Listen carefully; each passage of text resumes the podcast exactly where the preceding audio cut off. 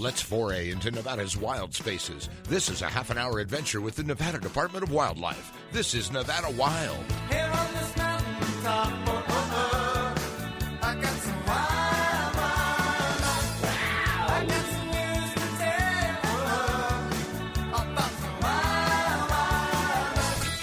Welcome to Nevada Wild, brought to you by the Nevada Department of Wildlife. I'm Ashley Sanchez. Today we have Julie Watson filling in as co host. And then we have wildlife diversity biologist Jason Jones joining us from Southern Region. And we're podcasting on Zoom once again. Um, and it's fun because we could all see each other. It's just like we're back in the podcast room. So totally the same. it- it's the same. So, Julie, thank you for filling in for Aaron and um, Jason. Thanks for joining us. Thank you for having me. Of course. So, the reason we wanted to get you on here is we've been getting a lot of calls right now and Facebook messages, Instagram messages about people seeing snakes. They want us to ID them. Are we getting more of these messages right now because they're getting more active? Yeah, I mean, it's probably a combination of two, right? There's a lot of people hitting the trail um, uh, as a means of getting out and, you know, socially distant places or whatever. And also, uh, uh, it is the season for uh, snakes to be active pretty much across the uh, entire state. Okay. And is that other reptiles too? Yeah, turtles, tortoises, um, and also lizards are definitely going to be active and amphibians as well. Okay. And then Julie, you've been getting you've been taking care of the I always say it, Aaron Keller and I, on top of doing this podcast, we manage the Facebook, but then Julie has access and she's been jumping in and helping us with some of those identification messages we've been getting. And a lot of those have been snakes and different lizards. Yes, snakes and lizards, and a lot of them I send to Jason when I can't ID them, or like to double check to be like, I think it's this, but I'm gonna double check with Jason first. Um, yeah, we're getting a ton of stuff on our Facebook inbox, and then I also run a lot, and so in a lot of my running groups, people are posting like, "Oh, I saw a rattlesnake on the trail," and it's like a gopher snake, and I like try to go in there and be like, "No, it's not a rattlesnake. You're totally fine. Not a rattlesnake." keep running. So that's an important point to make. So Jason, um, because a lot of people get they misidentify snakes. Is that correct? And what does the rattlesnake often get mixed up with? Actually, Julie's right on. Uh, rattlesnakes often get mixed up for gopher snakes, which uh, I mean, gopher snakes are really good at mimicking rattlesnakes, not only when it comes to their pattern, but also uh, gopher snakes can do something cool. They can kind of laterally compress their head, so it makes it look like it's triangular. Uh, most non-venomous snakes, and essentially all non-venomous snakes in our state, uh, have really narrow heads um, compared to their neck uh, rattlesnakes have really triangular looking heads when compared to their neck. So gopher snakes are kind of masters of mimicry in the sense that not only does their pattern mimic that of say a, um, a rattlesnake, but also that flattened head when they get really stressed or aggravated, they can kind of mimic it. And then um, one other really cool trick they can do is rattle their tail often in like a uh, leaf matter or something like that to actually make it sound like they're rattling and they can hiss which also kind of gives this almost like rattle-esque sound. So um, they're they're really good at convincing even herpetologists that they're rattlesnakes on first glance. Oh, really? Okay. So then you know people aren't crazy. Right. they really And are the- hard. Right, and the tail too is the rattle on the tail, right? So if it's a really tapered tail, it's going to be a non-venomous snake. Whereas if it's a rattle on a tail, it's going to be a rattlesnake. Um, you know, people have brought up that some rattlesnakes are, you know, uh, often seen without rattles or something like that, and that's going to be a really blunted tail because uh, those snakes aren't pointed tails in a sense. So um, even if the rattle is is lacking from a rattlesnake, it's going to be obvious because it'll be a very blunted tail, Gotcha. So and it's rare. That's rare. Okay, so um, for people who are out and about and they see a snake, it may not be a rattlesnake, but what do you advise people to do? Because that's what a lot of people ask um, when they're going out. So obviously, uh, for some folks, people go out looking for snakes, right? So um, in those situations, I would suggest taking a photo at a safe distance. If you know it's non-venomous, um, that's one thing. But if you, you're doubting whether or not you can ID a snake properly, um, take into consideration a couple things. One, like kind of where you're standing, and if there's anything that's going to trip you up, if you have to back up or whatever. Um, also, two, the size of the snake. You know, if this snake is four feet long, you want to give it about that much distance around the snake. Um, just to avoid any chance of getting envenomated if it in fact is a rattlesnake. Um, rattlesnakes don't jump, they don't fly. Um, they can strike about half their body distance. So if you give the snake roughly the size of it, um, uh, that's a safe distance to, to navigate. Okay, good to know. So it's really not that complicated. No, it's not. I mean, maybe the complication comes, um, you know, obviously like with with younger children or something like that. You know, it's it's going to be harder to to see these things, and you kind of have to be vigilant and and hike maybe in front or or make sure that you're making enough noise or have hiking trekking poles, something like that. Um, that usually ticks snakes off. Um, it'll cause a rattle to rattlesnake to rattle. Um, but if you're you know running a trail or hiking or something like that, just be really cognizant of where you're putting your feet. Um, if you're climbing or scrambling, always make sure you check the ledges you touch or grab. Um, because often that's where rattlesnakes will lurk in these crevices and in between rocks. So in like navigating a scree or talus slope, rocky terrain, you don't want to put your feet between the rocks. You want to essentially step on places you can see. And you bring up a good point when you mention children. That goes the same for animals too. Like if you have dogs out and about and they're sniffing down the rocks and stuff. So Yep. we always say it. That's why it's best to keep your dog on a leash. Really, that's the Oh. best way to avoid that. Certainly, and you know, especially in like rattlesnake rich country, like down here in the Vegas area, um, you know, having dogs off leash and running around, um, they're gonna they're gonna sniff out rodents. They're gonna sniff out a variety of different wildlife species, and oftentimes that's what rattlesnakes are doing too. So, um, unbeknownst to a dog, you can cruise right up on a rattlesnake under a bush, and that's kind of bad for both both species there. Exactly. And then you had mentioned it earlier. It's we want to advise people on what to do safety wise, but also some people are out actually searching for snakes. Julie, you're one of them. Snakes and different reptiles this time of year. So, what should people be on the lookout for? For those avid reptile fans who just want to go out, take pictures, what are some of the things people can see in Vegas or even northern Nevada or all around our state this time of year? Well, what's really neat is we have 53 confirmed species that inhabit the state of Nevada that are native to our state. Um, yeah, and of those species, um, two of them are, are chelonian or turtle species, like the desert tortoise and the um, western pond turtle. Um, 24 are lizard species, so that's pretty cool. And then 27 are snake species. So you have a lot of different species to look out for.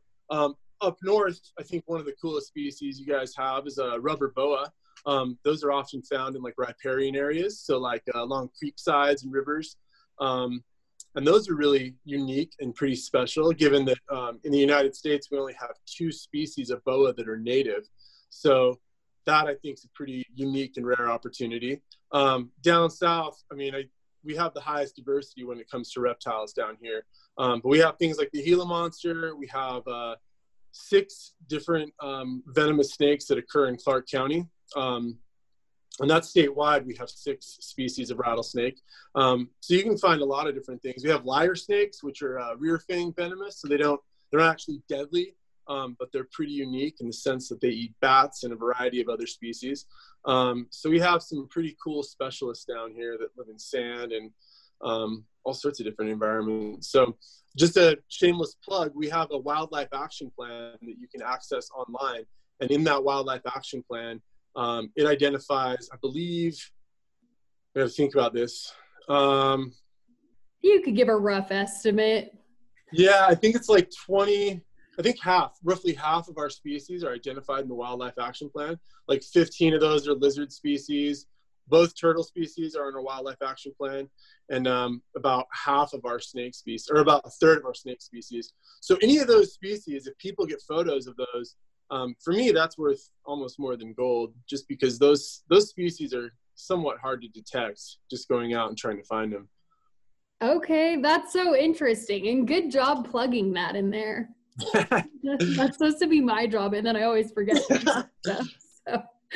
Julie, what are some of your things that you like to? I always so I don't know if you want everyone following you on Instagram, Julie, but you have a really good Instagram. She's always posting the things she finds while she's out hiking or whatever it may be. So, what are some of the things you like seeing or have come across recently? Well, I came across a gopher snake in, like walking to go get my mail the other day, and mm-hmm. I tried to catch it. It was really well, it wasn't that small, but it was like it was a small guy, and it did not want anything to do with me. And I like got its tail, and it, then it went like right under a uh, pine tree, and I like I got pictures of it and stuff. But um, I did want to say when we were talking about gopher snakes and rattlesnakes, the first rattlesnake I ever saw in Nevada was a baby rattlesnake and my first instinct was that it was a gopher snake and I was gonna catch it. So you don't want to mix it up that way either.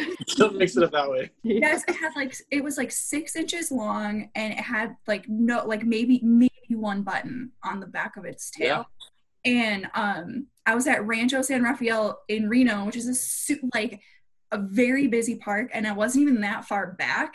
I was on a super busy part of the trail, and as soon as I well, I thought it was dead too because it was so still.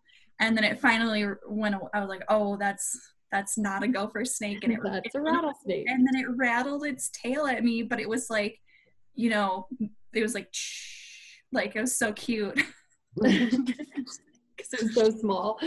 Um, that brings me to actually, I almost want to go to break because we're out of time for the first half of the show. But one thing you talked a little bit about rattlesnake safety, but when we come back, I almost want to talk about what happens or what what is protocol when someone does get bit by a snake.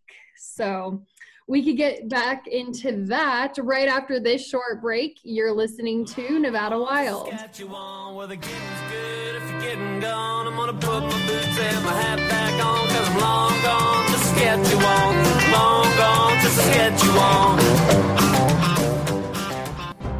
If you enjoy listening to our podcast, leave us a review on iTunes and SoundCloud. For more information on hunting, fishing, boating, and all things wildlife, go to ndow.org. Now, back to the show.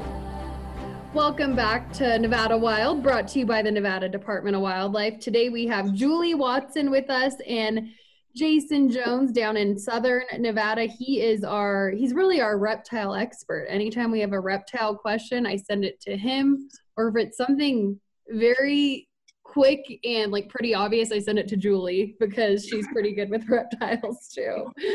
But um, anyway, before the break, I had mentioned possibly um, getting into some rattlesnake safety. We didn't really talk about that in case someone's out hiking and they do happen to get bit by one, which is rare. That's very rare for that to happen. I will throw that out there. But what do they do, Jason? Well, the goal, if you're bitten, if you if you're you can say you can have a goal if you're bitten, is to get medical treatment immediately. Um, so if possible, call 911. Hopefully, uh, if you can't get cell service, you have something like one of those InReach or some other unit that can actually um, send out a message. Um, but that's the that's the primary thing you need to do is get medical treatment. Um, if uh, you need to hike out or if, if you need to actually move, um, then you need to do that. But obviously, immobilizing the patient, um, keeping the wound um, at or below the heart because gravity can kind of quicken the spread of uh, venom in the body. Um, don't use a tourniquet. Don't cut and suck. Don't electroshock. Don't put ice on the wound. I mean, all those things can only complicate matters. Um, and don't wait for symptoms to show up to go seek medical attention.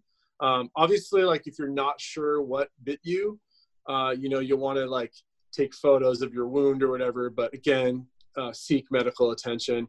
Um, obviously, you want to stay calm because increasing your your heart rate um, is only going to pump more blood through and spread the venom. Um, that's going to be tough if you are envenomated to stay calm. Um, but if you have somebody around, hopefully they can drive you uh, to get medical support, or you know, life flight might be needed.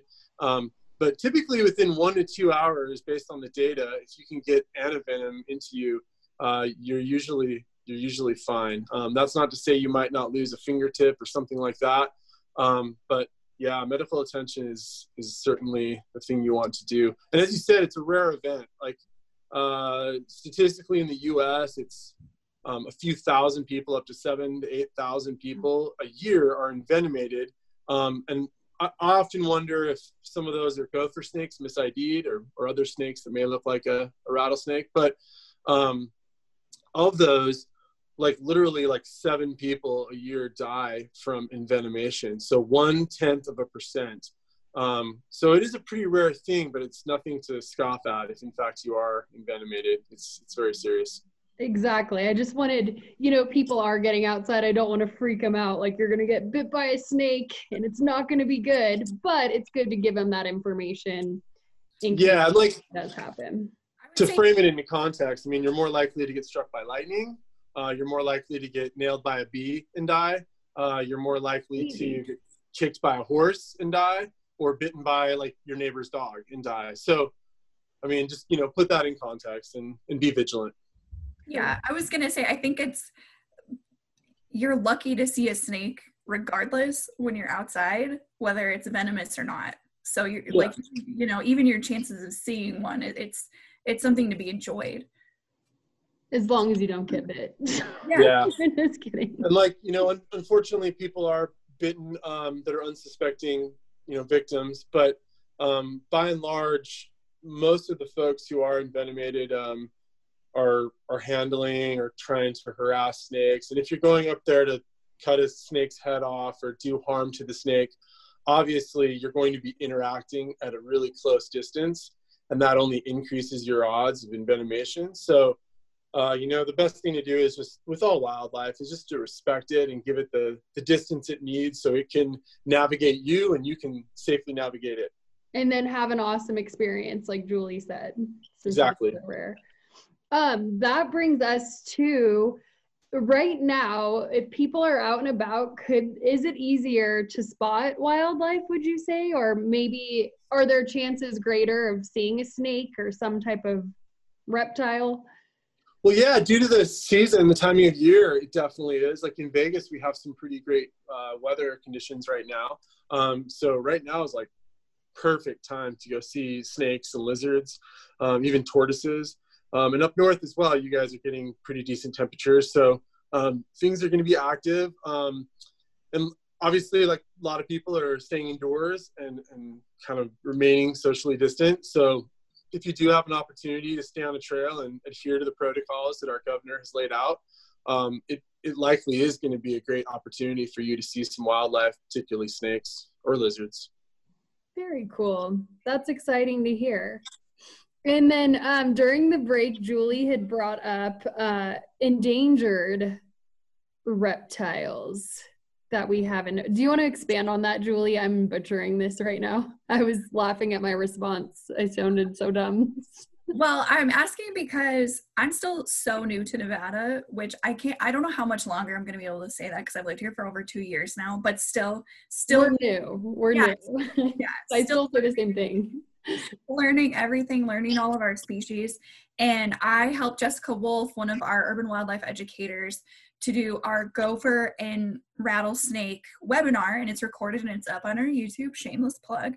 And um, someone asked a question about endangered snakes in Nevada, and we were both like, "Uh." Yeah, so with regard to like endangered species, we only have one reptile that's um, considered a ESA Endangered Species Act species, and it's um, in the tier of threatened. So there can be endangered, which means like you're eminently facing extinction, or threatened, which means your populations have decreased significantly. And the desert tortoise fits under the category of threatened. Um, we have had a variety of species petition to list under that Endangered Species Act, and those include like Gila monster, um, which I said to you guys during the break that those observations, if you do come across the Gila monster in Southern Nevada, they're like they are like gold for me um, because we're in a project currently to model their habitats and better understand where they are. Um, so for those hikers and bikers out there that occasionally bump into those, um, please please email us with those photos. Those are really important. Um, and we have had uh, a lizard that might occur in our state. It's right on the border with California. We've never confirmed it. It's called the Panamint alligator lizard. That was petitioned to list, but not warranted. Um, and then the western pond turtle is currently a species, uh, a candidate for listing, and they're reviewing kind of all the data surrounding that. And those occur up north where you guys are along the Truckee and Carson rivers. Very interesting. I didn't realize that those were endangered. Is that how you said it, or they're threatened? Yeah, so I mean, they're um, it's under the Endangered Species Act, so it's kind of like um, probably a misnomer to call them endangered, but they likely could be threatened just given that they once occupied a pretty large area, like along probably all the Carson and Truckee River, um, and now have been like, you know, they're they're a little more contracted. But I will say that uh, based on the work we've done with pond turtles, um, there seems to be a lot in some places, so that's really that's that's really good for us. Very cool. And then back to just how important. So a lot of these species, they're so rare to see. Um, so when people do see them, snap a picture and how do they email us or what email should they send it to? Because that's important information. It is. So we actually have a reptiles at ndow.org email address, and you can send those to that if you'd like. It's pretty easy to remember. Um, or they can send them to me. That's JL Jones at ndow.org. Um, or Julie, because it's fun to get emails from Julie where she's like, wait, I think I know what this is. and no, Julie, you're almost always right. So awesome. Kudos. For having been here two years, you, you rock. And don't message them to our Facebook because I don't know. And those come to me. so email Julie or Jason. so if they do come to our Facebook, it's Julie who's answering you. Me sending them to Jason and him telling me what they are, and then me messaging you back. exactly. It's a huge copy and paste um, situation. So that's awesome though. Um, so I want to, anything else you we still have a couple minutes left here. Anything else people, you want people to be aware of while we have you? I realize we, since I've been hosting, we have not talked to you on one of our podcasts yet. You may have been interviewed by Ed. So while we have Yeah. you here, it's good to have you. Uh, is there Yeah. anything you want people to know? Well, so uh, for anybody who's interested in like volunteering, NDOW has a really awesome volunteer program, and uh, largely what I do is based on volunteers. So we have like a network of roads people night drive in search of nocturnal snake species, um, and some species will flip to nocturnal in the summer. Um, so it's a cool opportunity to say to see a variety of species and also have some camaraderie with other herpers, as they call themselves. Um, and then we also do these like bio blitzes, which um, who knows how this will be in the future, just given kind of like protocols you may have to take.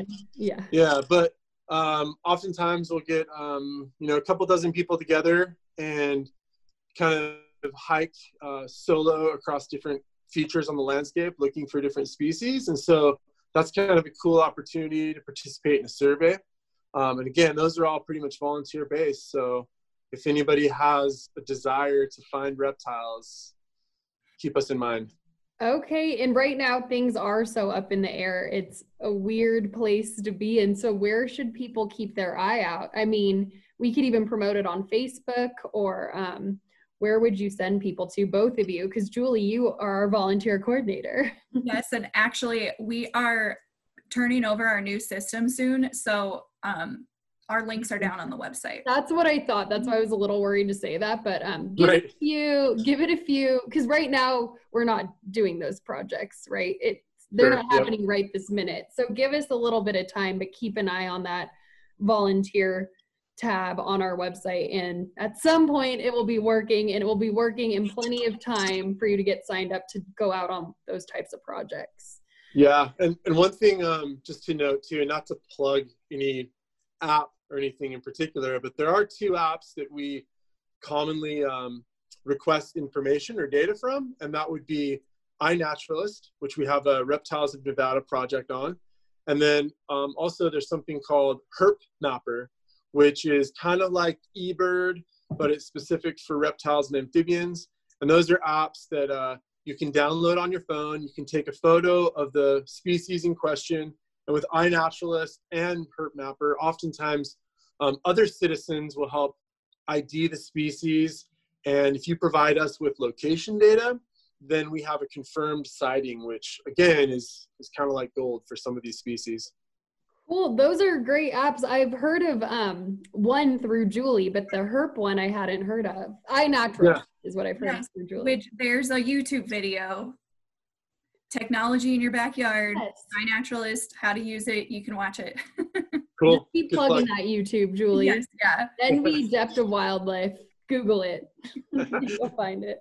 So, well, that does it. We are done here, but it was really good to have both of you. I appreciate you both taking the time. They kind of fly by, and it's always good to have these interactions with people. I've got one more thing to plug. Oh, yeah. Um, Jessica Hyatt and Jessica Wolf, two of our education coordinators, are doing a Reptiles of Nevada webinar on June 3rd. So if people want to learn more, they can ask questions um, live, and then they'll also be recorded and put on our YouTube channel. Yes, and then head to our Facebook for that. You're gonna have to write this down, people. Head to our Facebook to register for those webinars. So, but um, anyway, I hope we're providing. I feel like we're providing people with a lot of information and things they could view while they're at home. So, anyway, I appreciate it. That does it for this week's Nevada Wild. Thank you, everyone, for listening.